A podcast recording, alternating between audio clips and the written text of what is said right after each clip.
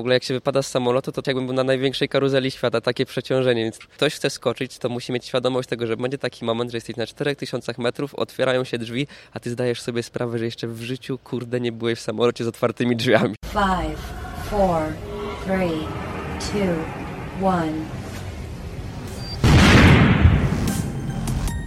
Podcast radioaktywny.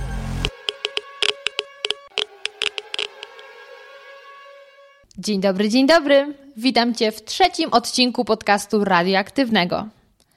Ciekawa jestem, o czym marzyłeś, kiedy miałeś 11 lat. Polecieć w kosmos, odbyć podróż dookoła świata, spotkać świętego Mikołaja, czy może zostać weterynarzem i leczyć zwierzęta.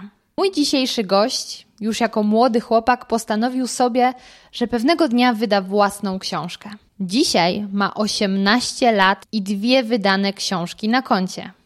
W ostatnich latach coraz więcej mówi się o coachingu i mówcach motywacyjnych.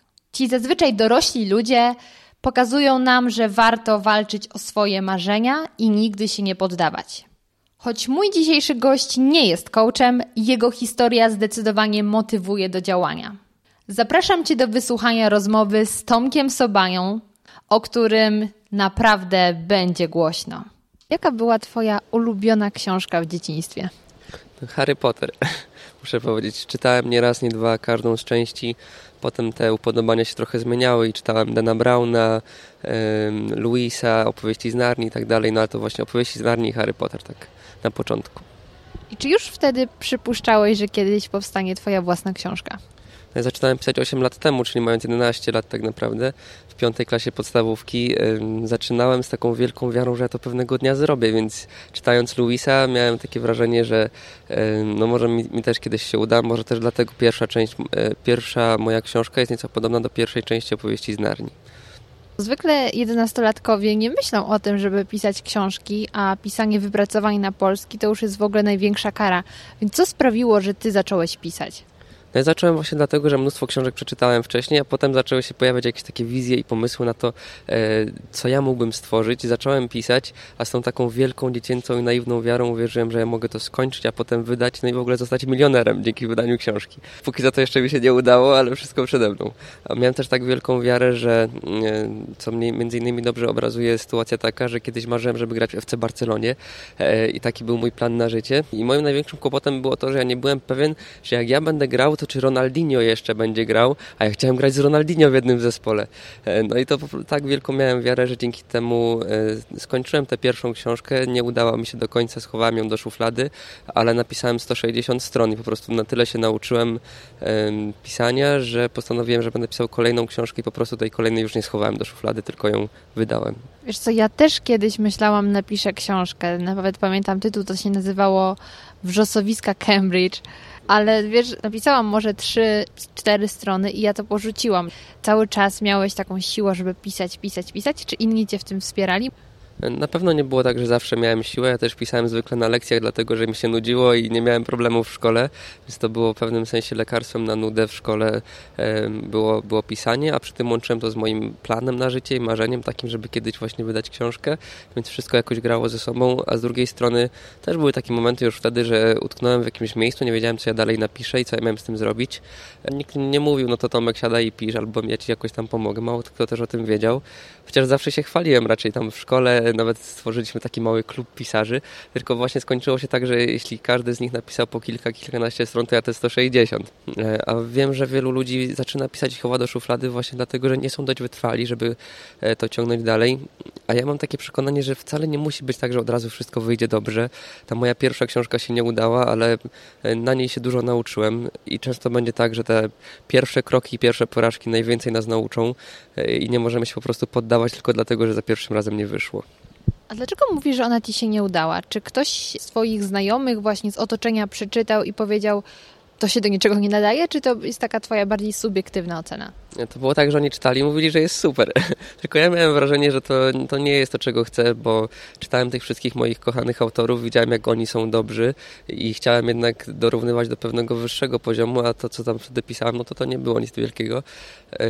No i to był po prostu taki dobry początek. Taki miałem wrażenie. Pojawił się pomysł na kolejną książkę i dlatego zacząłem pisać. Skupiłem się po prostu na niej. No i to już było, jak zacząłem mm, chodzić do gimnazjum, więc jakby byłem trochę starszy, trochę więcej już umiałem, nauczyłem się na tej pierwszej książce e, i okazało się, że na tę kolejną zgodziły się już dwa wydawnictwa, żeby ją wydać potem. Ile czasu zajęło Ci znalezienie wydawnictwa i jak w ogóle szukać kontaktów, kiedy coś napisaliśmy, żeby e, jednak to nasze dzieło poszło w świat? No, po trzech tygodniach dostałem odpowiedź od pierwszego. E, no i po prostu to zrobiłem przez stronę internetową, gdzieś tam pisałem propozycje wydawnicze albo jak wydać książkę w Google'ach, to było wszystko, więc mając te 15 lat chyba wtedy mm, zacząłem szukać wydawnictw. Kłopot polegał na tym, że musiałem sporo kasy zebrać, żeby jednak wydać tę książkę, bo często jest tak, że jeśli ktoś próbuje wydać taką pierwszą swoją rzecz, no to niesie ze sobą ryzyko, że to się nie sprzeda, ludzie nie będą czytali, no i skończy się na tym, że będzie fiasko. No a e, wydawnictwo zaproponowało, że oni pokryją część kosztów, że część kosztów ja pokryję z własnej kieszeni. E, ja mając 16 lat zebrałem prawie 7 tysięcy przez stronę polakpotrafi.pl, więc każdy, kto pisze, też może zebrać te, przez tę stronę pieniądze. Ja założyłem sobie, że w 30 dni zbiorę 6600 zł, a przez pierwsze 13 zebrałem 350, z czego połowę wpłacił mój tata. Takie były początki. No i to, że potem wszystko się udało, to zawdzięczam wielu życzliwym osobom, bo okazało się, że jeśli przez te pierwsze dni byłem taki sfrustrowany i, i zły, że napisałem książkę, że znalazłem wydawcę, że teraz potrzebuję pieniędzy i wszystko kurde nie działa, już tak ładnie szło, nie? Całą tę moją frustrację jakby przekułem na zaufanie, e, że skoro Bóg tak o mnie się troszczy i tyle mi już wcześniej dał i, i zresztą nie znałem się z nim od wczoraj. Tak naprawdę 14 dnia e, trwania projektu okazało się, że ktoś udostępnił informację na Facebooku, że ja wróciłem do domu, a miałem już 650 zł więcej, że 200 osób weszło na projekt, no i tak się to zaczęło rozkręcać, że w 17 dni zebrałem 6600 zł.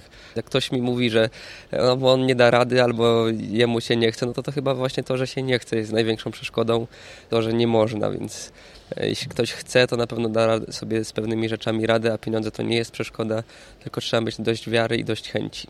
Jakie były reakcje na tą książkę? No bo udało Ci się wydać, wszystko fajnie, ale tak naprawdę dopiero teraz zaczyna się główna taka zabawa. Jak to odbierze czytelnik i jak to było? E, zwykle e, czytelnicy reagowali pozytywnie, chociaż miałem świadomość, że ta pierwsza to jednak jest debiut i jeszcze mógłbym coś tam poprawiać, zresztą korygowałem ją 7 czy 8 razy. Pisanie to nie jest tylko siedzenie i wpisywanie w klawiaturę słów, tylko potem jeszcze wielokrotne czytanie i poprawianie tego wszystkiego. Mm, no i wyglądało to tak, że mm, ja może orłem z matmy nigdy nie, nie byłem, ale wyliczyłem sobie, że, że tych osób, które mnie wspierały i mówiły, że książka jest fajna, było tak powiedzmy w stosunku 30 do jednej osoby, która coś tam powiedziała, że jest nie tak, że jest do kitu i tak dalej. E, więc, więc jeśli wcześniej miałem obawy, czy to się spodoba i czy w ogóle warto, jeśli potem ktoś mi powie, że to wcale nie jest dobre, e, no to, to potem przekonałem się, że, że ta rzeczywistość jest taka, że zwykle jednak dostajemy to, czego chcemy i że jest pozytywnie i że ludzie może czasami nie mówią wszystkiego w, tym sensie, że żeby jakoś nie podłamać. Nie wiem, czy to też tak było u mnie, momentami pewnie tak, e, ale w każdym razie to mnie w pewnym sensie też zmotywowało, żeby pisać dalej, żeby skończyć kolejną książkę i z tą kolejną książką, z nowym świtem, który wydałem miesiąc temu, 24 września odbyła się premiera, mm, no to, to po prostu wszystko już było na, na wyższym poziomie. Po pierwsze wydałem ją samodzielnie, po drugie było tysiąc egzemplarzy już na początku, gdzie wcześniej było 300, a po trzecie mam świadomość tego, że ona już jest tak dobra, jak chciałem wtedy pisząc sobie w tej ławeczce w podstawówce, żeby kiedyś moja książka była tak dobra, jak to, co napisałem i wydałem teraz. Wydałeś drugą książkę i rozpocząłeś studia. Mhm. Powiedz mi, co studiujesz? Studiuję filozofię na Uniwersytecie Warszawskim, ale nie myślę, że mi to tam uderzy do głowy, bo to tylko zaocznie co dwa tygodnie, więc e, ludzie czasem się obawiają, no to będziesz e, filozofem i co, co nikt nie będzie tych książek czytał, bo o czym ja będę pisał. No ale w każdym razie to jest dla mnie taka forma rozwoju i nauczenia się różnych ciekawych rzeczy. Zresztą widzę, że jest mnóstwo o wiele mądrzejszych osób ode mnie na tym kierunku, więc ja cieszę się, że po prostu siedzę w jednym pokoju z mądrzejszymi od siebie, wyjdę mądrzejszy, no i to jest chyba największa wartość w tym. A jak w takim razie teraz twoi nowi znajomi, bo wcześniejsi już byli przygotowani i wiedzieli, że piszesz książki, a jak nowi ludzie reagują, inni studenci? A to było tak, że jeden chłopak podchodzi do mnie i mówi, on jakby mnie już skądś znał. więc to było takie fajne bardzo, więc raczej jest pozytywny odbiór tego, co robię. Chociaż... Ale czy on przeczytał twoją książkę, czy znał cię może z telewizji, jak udzielałeś jakichś wywiadów? No właśnie wydaje mi się, że mówi, że gdzieś tam w telewizji czy coś. E, więc ja byłem w szoku po pierwsze i to było bardzo miłe dla mnie, a po drugie ja może nie tyle mówiłem o książkach, co na początku, no bo ja mam tak, wiecie, że jak powiem komuś, że napisałem książkę, to potem pada mnóstwo pytań i kiedyś marzyłem o tym, że mnie pytali, a teraz tych pytań czasem jest dużo, więc momentami na przykład mówiłem więcej o tym, że biegam, a mniej o tym, że piszę książki, no więc głównie tak to wygląda teraz, że, że koledzy też pozytywnie to odbierają, ale najlepsze jest to, jak mówią, ty nic nie mówiłeś, że wydałeś książkę, no. Nie, po prostu tak, tak to u mnie czasem bywa. Pasji też mam sporo i no i zwykle jest o czym mówić. Dowiedział się o mnie Robert Lewandowski. Nie wiem skąd, nie wiem jak, ale po prostu napisał do mnie jeden taki pan, który się z nim długo zna, że Robert prosi o mój adres, o, o imiona moich rodziców, mojego rodzeństwa i potem tylko przyszła koperta. Podcast radioaktywny.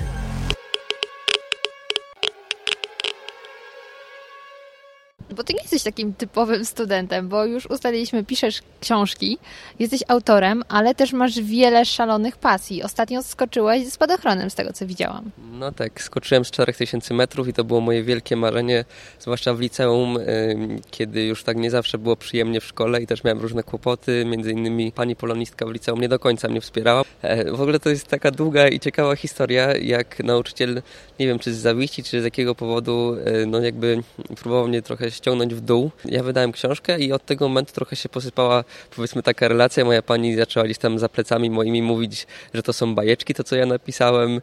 E, jak był taki moment, że zamiast przyjść na sprawdzian z polskiego, poszedłem do radia, no to dowiedziałem się, że to co robię to jest dzieci nada.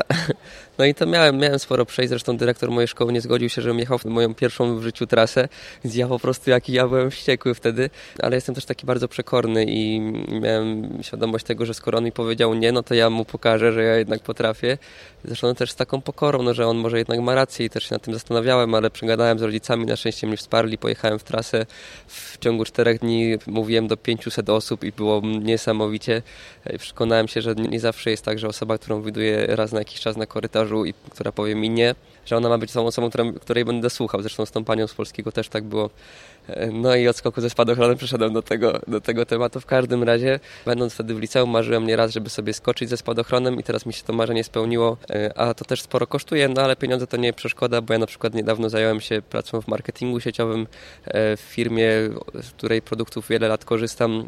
E, miałem problemy ze stawami i nie mogłem biegać praktycznie, a potem okazało się, że po trzymiesięcznej kuracji pobiegłem na Jasną Górę z mojej miejscowości na Śląsku. W ciągu doby przebiegliśmy 70 km tak naprawdę w ciągu niecałej doby.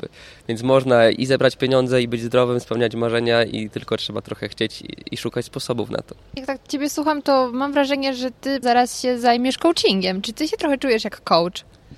Momentami tak, a z drugiej strony to też jest takie wielkie moje marzenie, żeby kiedyś występować na, na takich wielkich scenach, ale z drugiej strony czuję, że muszę się jeszcze do tego przygotować, że jeśli mam wyjść, to po to, żeby dać jak największą wartość tym ludziom i póki co kocham moje spotkania autorskie. To jest niesamowite, że wychodzę przed setkę osób, mówię do nich przez godzinę, oni są w pewnym sensie zainspirowani tym, że skoro mi się udało, to oni też mogą. No i marzy mi się, żeby kiedyś mówić do większego grona. A robisz sobie wizualizację? E, nie robię, ale mocno w to wierzę. Też ja słyszałem, różne są techniki, spisy tych planów i tak dalej. Ja przede wszystkim jestem taką osobą nastawioną tak praktycznie na to. Po kolei, krok po kroczku będę dążył do tego celu. Zresztą dzieją się tak niesamowite rzeczy, że po prostu jakby muszę żyć tu i teraz, bo między innymi za miesiąc w grudniu mam lecieć do Anglii, moją pierwszą zagraniczną trasę autorską i to jest coś też tak niesamowitego, że, że nie mieści mi się w głowie i to wszystko jakoś tam tylnymi drzwiami udaje mi się załatwić i tak sobie mówię nieraz, że to mi po prostu Pan Bóg załatwia, a ja po prostu korzystam.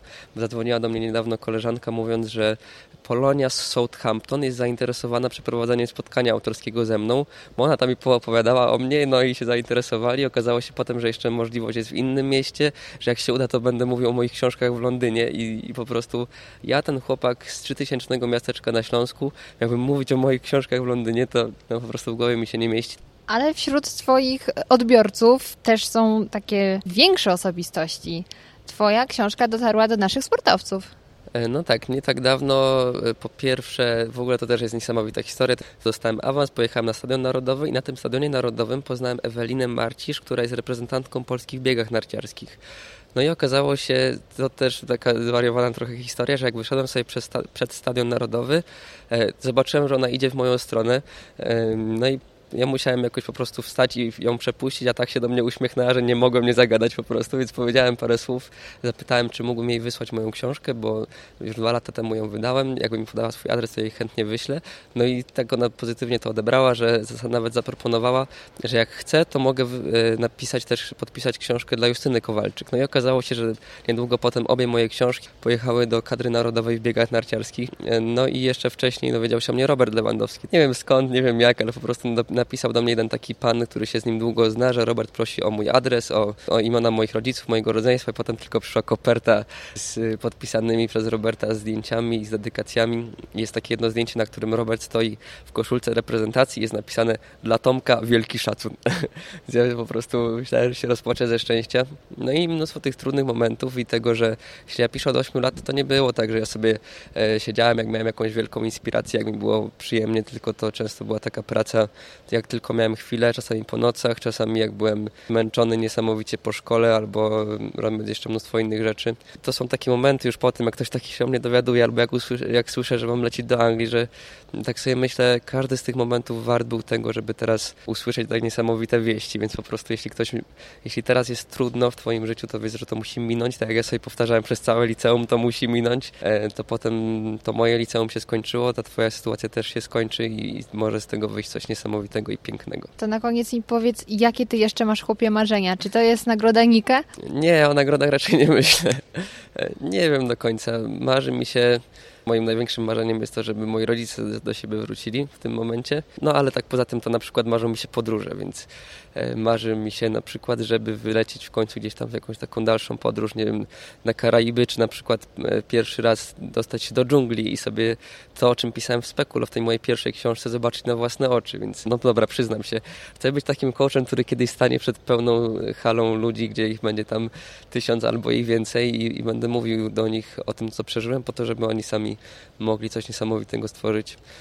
No więc marzeń jeszcze mam całe mnóstwo, dużo też pracy przede mną i mam tylko świadomość, że muszę się jeszcze mnóstwo nauczyć. Okazuje się, że po prostu czas mija, jak się go dobrze wykorzystuje, to tak niesamowite rzeczy się dzieją. I co? Robi wrażenie. Przyznaję, że po rozmowie z Tomkiem miałam w sobie tyle pozytywnej energii i siły, że mogłabym spokojnie przenosić góry. Mam nadzieję, że dzięki tej rozmowie poczujesz przypływ energii i jeszcze dziś zaczniesz walczyć o swoje marzenia. Dziękuję Ci bardzo i do usłyszenia już niedługo.